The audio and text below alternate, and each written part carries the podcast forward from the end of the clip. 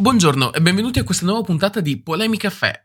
Anche oggi avrò bisogno di sfogarvi, quindi allacciatevi le cinture, prendete il vostro caffè in mano e godetevi il mio solito soliloquio.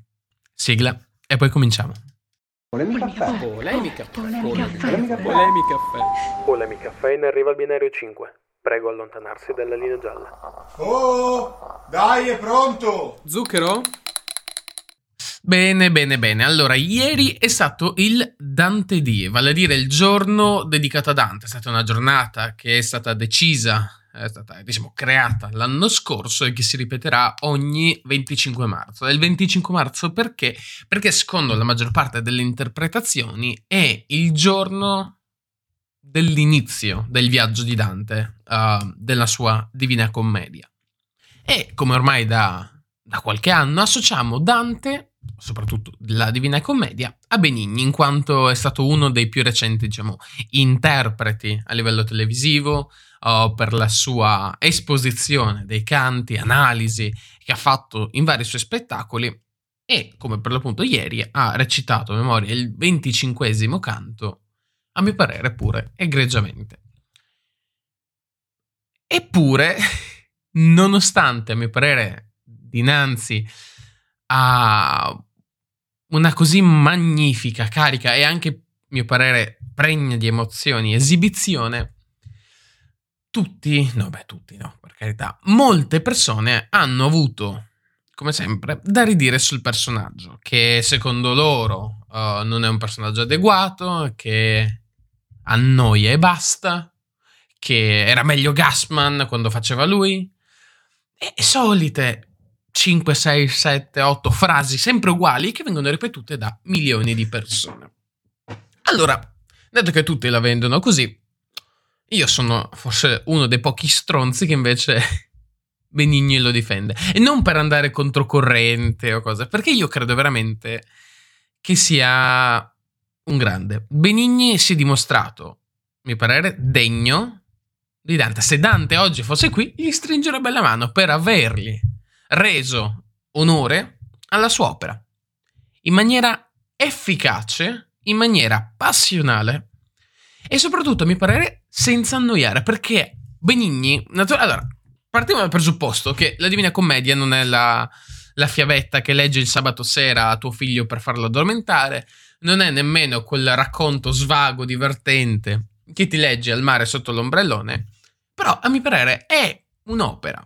Comunque impossibile da non apprezzare, perlomeno per la sua forma, se non tanto magari più per il contenuto, eccetera.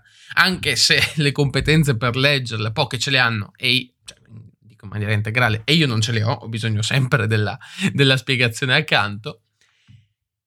Quindi già questo diciamo è, è normale che non si presti ad essere diciamo la canzoncina. Allo stesso tempo, riuscire a renderla così viva, vivace, in pochi, a mio parere, ci riescono. E Benigni è stato uno dei pochi. Naturalmente c'è stato Gassman a suo tempo che ha fatto un capolavoro, an- anche lui, ma sottolineiamo anche, non solo, grazie. E oggi ci sono ancora tante persone che si soffermano su questi vecchi uh, miti, leggende, come per l'appunto Vittorio Gassman, dicendo ah, era meglio lui. E questa logica del eh ma lui era meglio, eh ma c'è sempre stato solo lui, è uno dei motivi per cui ci troviamo bloccati sempre nel presente, senza grandi prospettive di progresso, proprio perché eh, era meglio prima.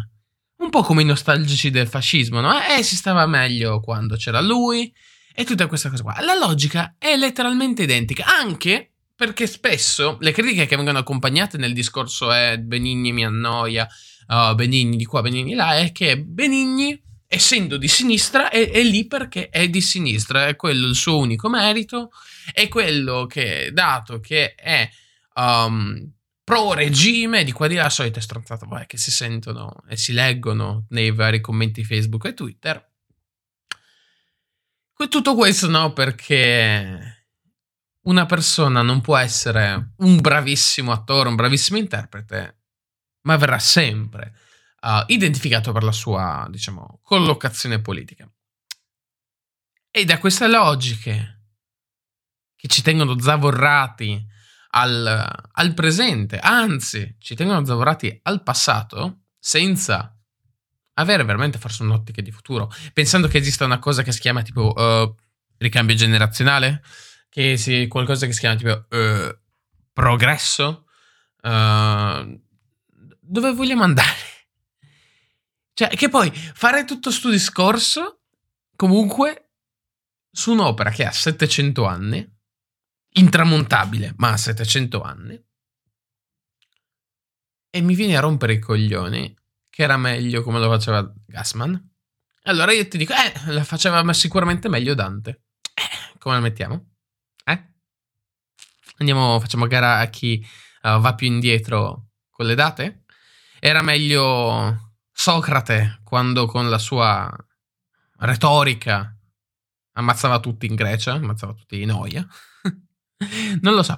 Io mi, mi sono sempre più de- deluso dal, dallo spettatore medio che è accecato da qualsiasi senso critico serio, senso critico serio, costruttivo, perché se la deve prendere con, con il singolo personaggio perché c'ha qualcosa contro e non riesce ad andare oltre la sua, diciamo, concezione che ha di lui, che è politica. E io, pur avendo le mie idee politiche, io riesco ad apprezzare e come, se ritengo che una persona sia brava, se comunque in ogni caso aggrada i miei gusti, riesco a dire quella persona è brava o meno, indipendentemente dal suo credo politico. E tutto questo. Comunque, ci ricordiamo che basiamo tutta la nostra idea di Benigni, cioè basano, pardon, sul fatto che abbracciò, anzi saltò in braccio a Berlinguer durante una festa dell'unità. A mio parere una scena commovente, ma questa è una mia deformazione professionale.